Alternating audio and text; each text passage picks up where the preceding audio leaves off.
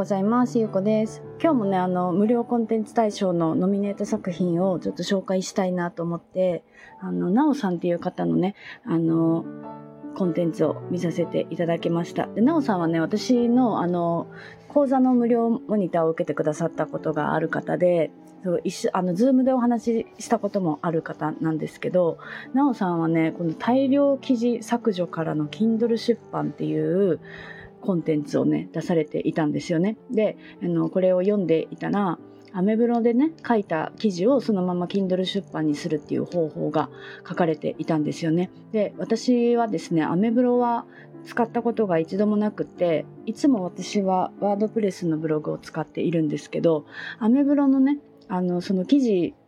を Kindle にする方法がねあのちょっとスクショとともに載っていたんですよ。であのアメブロはなんかまあ興味はあるんですけどなんか全然その使い方がわからないというかどういうふうに私は使っていったらいいかわからないからねあのまだ手を出してないっていう感じなんですけどあこんな感じなんだなってなんかそのちょっと別の視点からまた楽しめることもできてね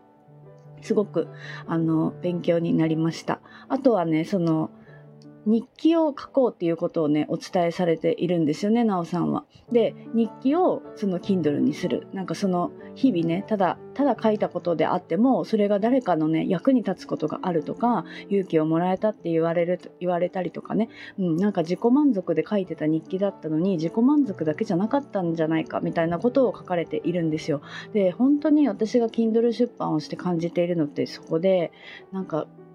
こんな私のしょうもない体験をみたいなねそういうふうに思っている体験であっても誰かにとってはなんかそれが勇気をもらえることだったりとか一歩を踏み出すきっかけになったりとか本当に知りたい内容だったりとかそういうねあのきっかけになることって本当にあるなって思っているんですよね。だからこのコンテンツを見て Kindle 出版をしたいなって思ってなんか本を出すきっかけになる人がいたらいいなと思ってねあの投票させていただきました、うん、すごく良かったのでおすすめです。はい。であの今日はですね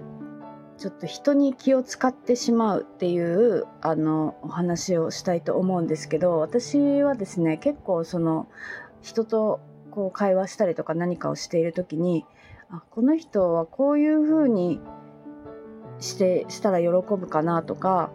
こういうことを言うと悲しませてしまうから言うのやめておこうとかそういうことを考えてしまうんですよね相手のことを。うん、でそれが相手がねあの本当にそう思ってるかどうかって相手に聞かないとわからないことなのに勝手に予測してそういうことをやってしまうんですよ。で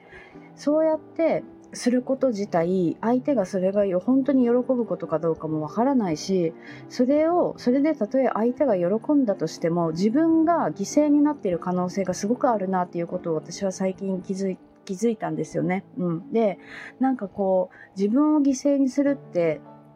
なんか犠牲にしてまで相手のために何かをするってやっぱりすごく素敵なことだなとは思うけどそれがやっぱり自分の我慢になってたらね続かないと思うし、うん、なんかそれってやっぱり相手に対する信頼じゃないなって、うん、なんかその相手のことを考えてしま考えてしまうというか相手に気を使っているっていうのが自分には気を使えてないことにもイコールになるんじゃないかなって、まあ、もちろん全てがイコールではないけどなんかその相手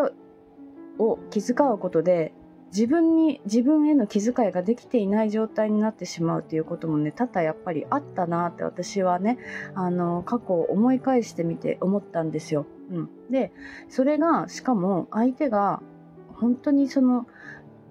ね、私のその対応が良かったのかどうかっていうのもわからないし、うん、なんかやっぱり大切にするべきなのは自分自身だなって改めてねなんかすごくこう感じたんですよ。で私はやっぱりその自分を、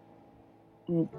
自分に我慢をさせがちっていうか自分が我慢してることもやっぱり気づけていないことがすごくあったんですよね。うん、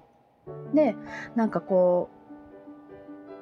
うね相手のことを気遣っているつもりが自分のことを犠牲にしていたっていうことがやっぱり多かったからなんか本当にやっぱりどこまで行っても自分を大切にするって本当に大切だしなかなか簡単にできることじゃないんだなってなんかこう口で言うのは簡単だけど自分を本当に大切にできているかって何回こう問いただしてもできてない場合がやっぱり多いんですよね。うん、なので本当に本当に本当になんかもうちょっと自分を大切にしてあげたいなって改めて思思ったんです。うん、それでね自分を自分を大切にする決断がね相手を傷つけることになってしまったとしても自分を守るってやっぱりすごく大切だと思うから、うん、なんか今まで本当にごめんねってなんかその自分をね大切にできていなかったところがあるからなんかそこをねもうちょっとこう見つめ直すというか自分を大切にするっていうことを改めて意識していきたいなっていうことを思った思った日でした今日は。うんっていうことをお話ししたかったです。はい。では今日も聞いていただいてありがとうございます。